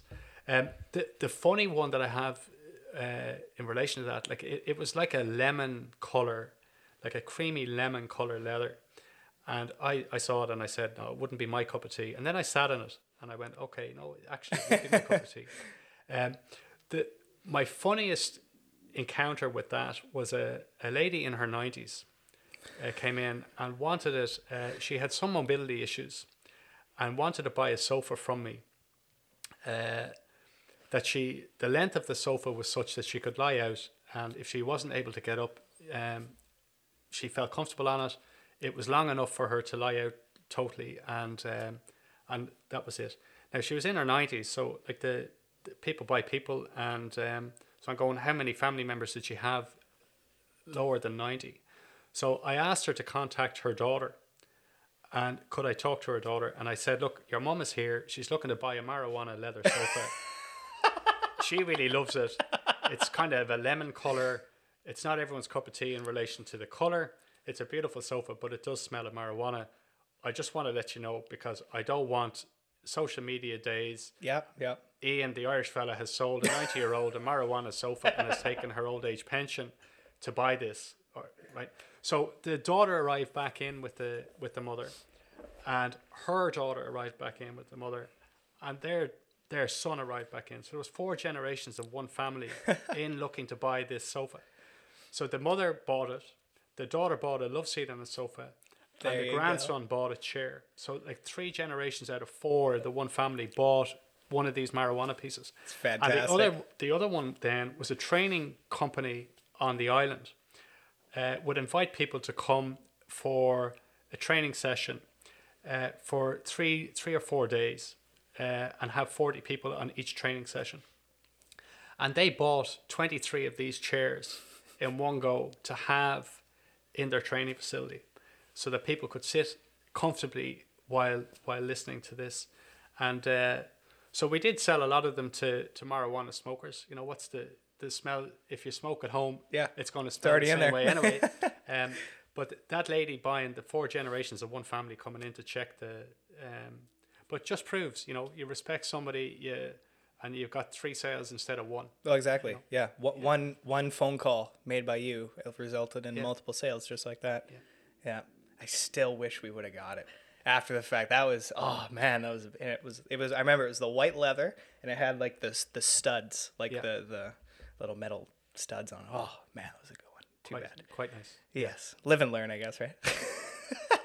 so, um, yeah, to close it out, um, one of the other businesses that you're involved with is a construction uh, Yeah. company. So, uh, I'll let you introduce that. Tell us about that. Okay, yeah, no, it's a it's a company called Lincoln Block, and uh, I first came across it in March um, last year, and they're based in Lake Stevens in Washington State in the United States, and um, this is where uh, you know people buy people and in uh, integrity of the the person. It, it was. Um, to sum it up, uh, we found a solution for affordable, sustainable housing, and that was um, with the introduction of a six-inch uh, wooden block, so which has an interior and an external wall, internal and external wall on one, and it's it's put together like uh, blocks. So you put one on top of each other, and you can build a house. Um, so it was patented uh, on the seventeenth of March, twenty fifteen. This particular uh, product by a gentleman by the name of John Venturo, um, the founder of Lincoln Block, and the story behind this this invention was John broke his back several years ago. So he was 40 years in the lumber uh, business and construction business. And his grandfather, um, he hails from New Jersey in uh, in the States. And his grandfather, grandfather Joe, grand, Grandpa Joe, uh, built skyscrapers in New York for years. And would have had the, the discussion with his son John that the only way to get to an affordable house solution back then is to build a house with block. So if you can figure out how to do a less expensive block, then you can put the um, the mission statement for Lincoln Block is to give the ability for any human being, any person, to afford the luxury of owning a home.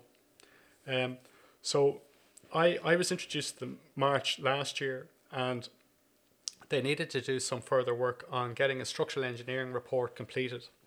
And that's where myself and uh, a business partner here in Canada invested in Lincoln Block. And in Jan- January 15th, 2020, we opened up Lincoln Block Build Canada uh, Inc. So there's a Canadian arm to that business now.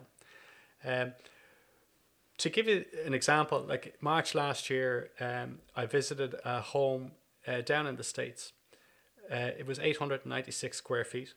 It was built in eight days by two people. And the lady who built it, um, uh, she, uh, her bill for that build was 42,000 US dollars. So when I heard that and I saw it, the first thing I did when I saw the house, I heard the maths behind it and I heard the, the price behind it. I got out of the car and I physically touched the house as if, you know, if I touch it and it falls over, Yeah. like, is, it, is it there at that price point? But what got me was the integrity of that gentleman who had brought the patented that product. Um, he's upselling, like he's using a product, um, utility lumber. Um, so he's upcycling wooden product that's destined for pallets or fu- fu- fuel pellets. Um, so we're taking that lumber and we're regrading it and creating through a mill process a block that can be built. So it takes the the need or the necessity for you to have a construction background to build your own home away. So any person with uh, a hammer, uh, a spirit level, uh, and some common sense can put a house together. So it's giving that ability back at an affordable rate. Um, it's also um, because we're we're using a natural resource wood. Um, it's sustainable, um, and uh, the the discussion back in March last year was: is it would somebody have the ability to buy a house and pay it off as quickly as they could pay off a car loan? So I thought of uh, both my own scenario where I had um, purchased a home in Canada and took out a mortgage that's um, quite big uh, and uh, a multiple of my salary. So how many years will I need to work to be able to pay off that house or that home? Um, in that scenario where uh, an 896 square foot home uh, in the States was built for $42,000. If you had a family uh, with two incomes coming in, 40,000 by two people, that's 20,000 each over a five year period, that's $4,000 a year. Could you build a home and pay it off on a line of credit? Could you, um, could you p- build your home on the deposit money that you needed to put down to get a mortgage for half a million uh, to buy a property elsewhere?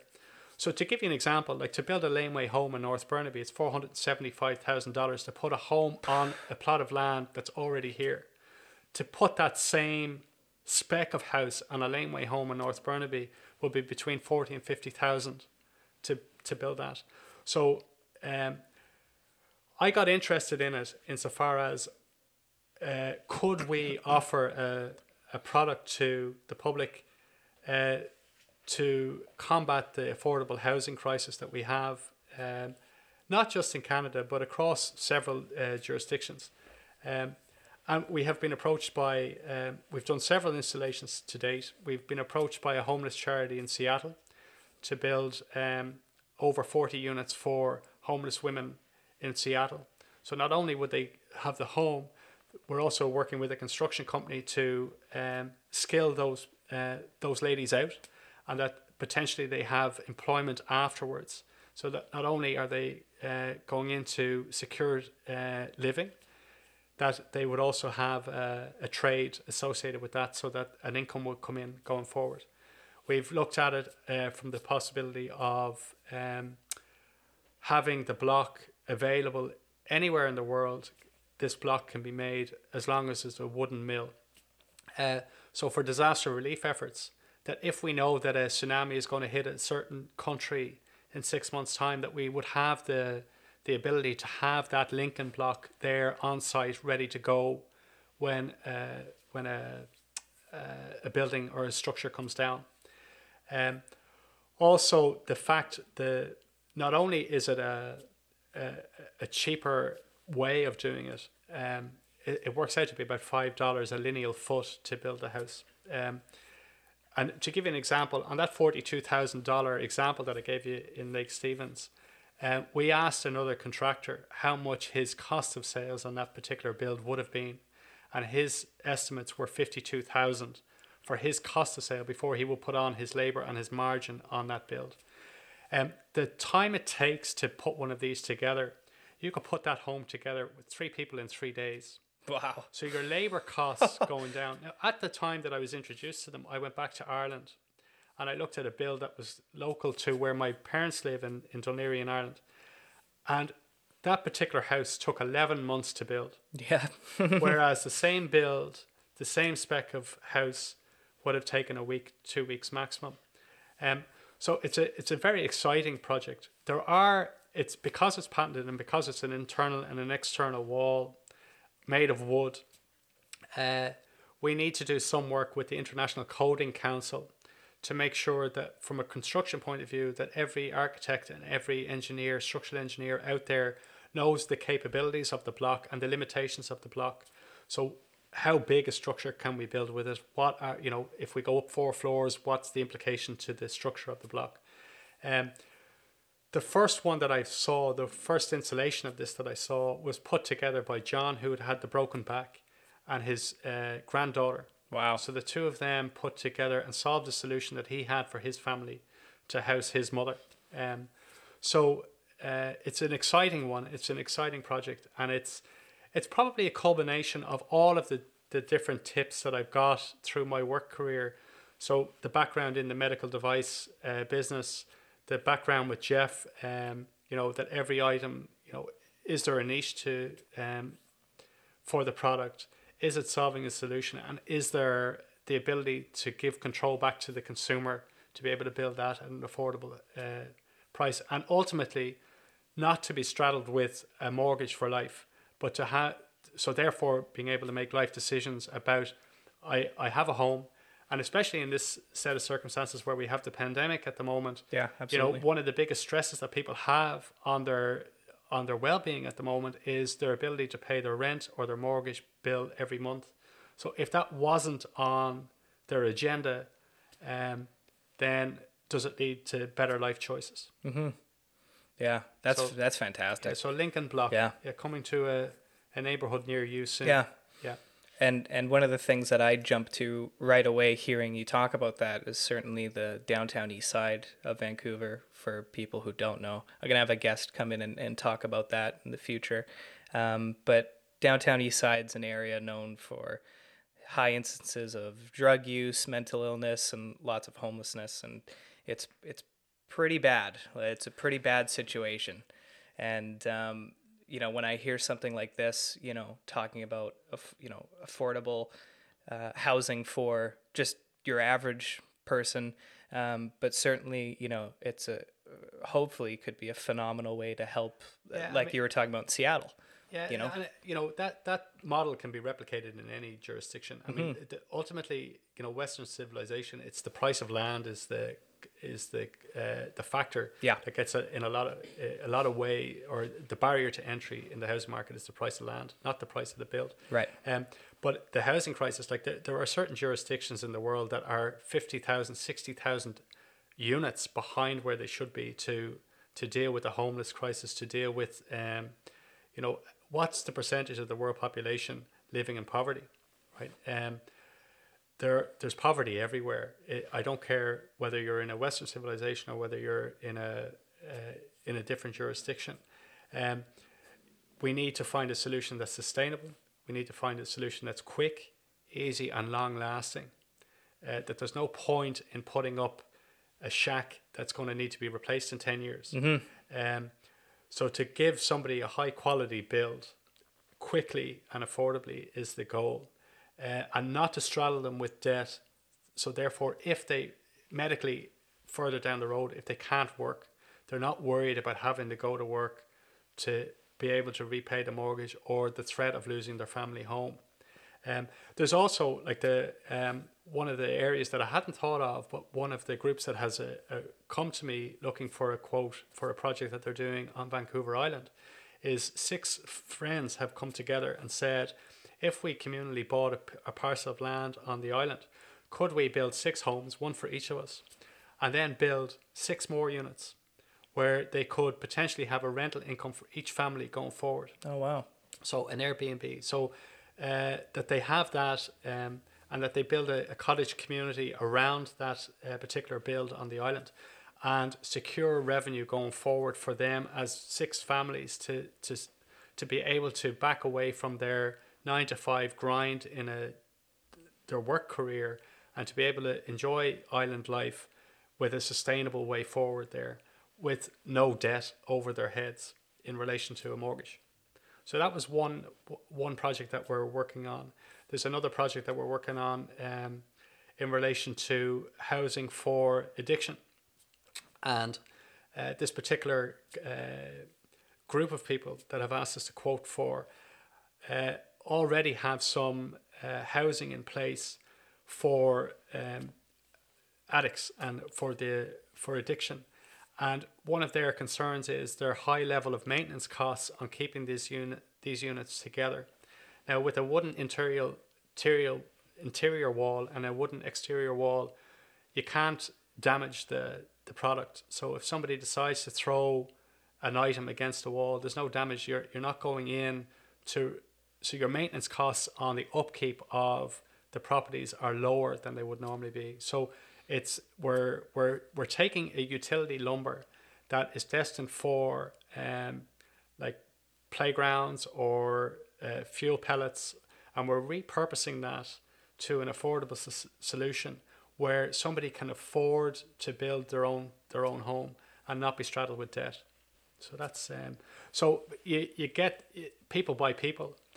I I bought the integrity of John, the Lincoln Block founder, uh, with his goal of putting that on the market, um, and not letting people um, profiteer from it. You know, to say, okay, there's a there's a, a cheaper way to do it, but we're still going to charge full market whack for it. So again, it's it's there's a solution there. The solution is there, um, and it's again a lot of red tape. We're we're, we're known as disruptive disruptive technology already, uh, and that's where, you know, if we can do it cheaper and quicker, uh, and longer lasting, than the more traditional methods of building at the moment, um, where you can't control the costs. Like if, if you go to a builder, you're taking you're taking your life in your own hands in relation to what the final bill is going to be for that build. Whereas if you control it and you've bought the component parts that are there and you've put it together, then you, you have a fairly accurate uh, starting point of what exactly it's going to cost you to build this and put it in place. That's fantastic. Yeah, I love that. Well, you know, it kind of goes back to what we were talking about earlier, ethical integrity. You know, that's just it. Yeah, it people buy people. Yeah. So if you can, you know, the, if there's a need and there's a solution, everyone in everyone in the in getting that solution to somebody can profit from Yeah. it. Um, you don't need to profiteer from it, but everyone can make a living from putting a solution in place, and that's where Um, people buy people, and people people trust people. You know, would would my lawyer have um, uh, patted me on the back the first day that I I put some money into that business? Absolutely no way. I did it on a handshake. I trusted John. Yeah. There was no contract in place. I knew that he needed the money to keep going with the structural engineering reporting that he needed to get this product onto market. So I took a chance. I had met him twice. I shook his hand and I trusted him in relation to whether that was the right thing to do. Um, that's integrity. I'm, I, uh, and that goes on both parts. I believed in what he was saying and what he was trying to achieve, and I was willing to take the risk with in relation to the money that I had to, to invest in that. Like ultimately, I could lose that investment. Um, so, but did I trust him? I did. Would the lawyer have trusted him? Probably not. The lawyer would have preferred to have my signature and his signature on a piece of paper to outline that. But that wasn't what it was about. That was to, to keep the project moving along in a way that it could could potentially we believe it is a solution for affordable, sustainable housing on any level. And I could make a 115 square foot house, or I could make a 16,000 square foot house with the same product. Uh, so it doesn't matter. You you can you can fit any model of this, whether it be social housing, whether it be a family home, whether it be warehousing, whether it be um, uh, equipment for um, tsunamis going forward or humanitarian aid. Um, it's it's there and it is there and it's it's a product that is naturally available.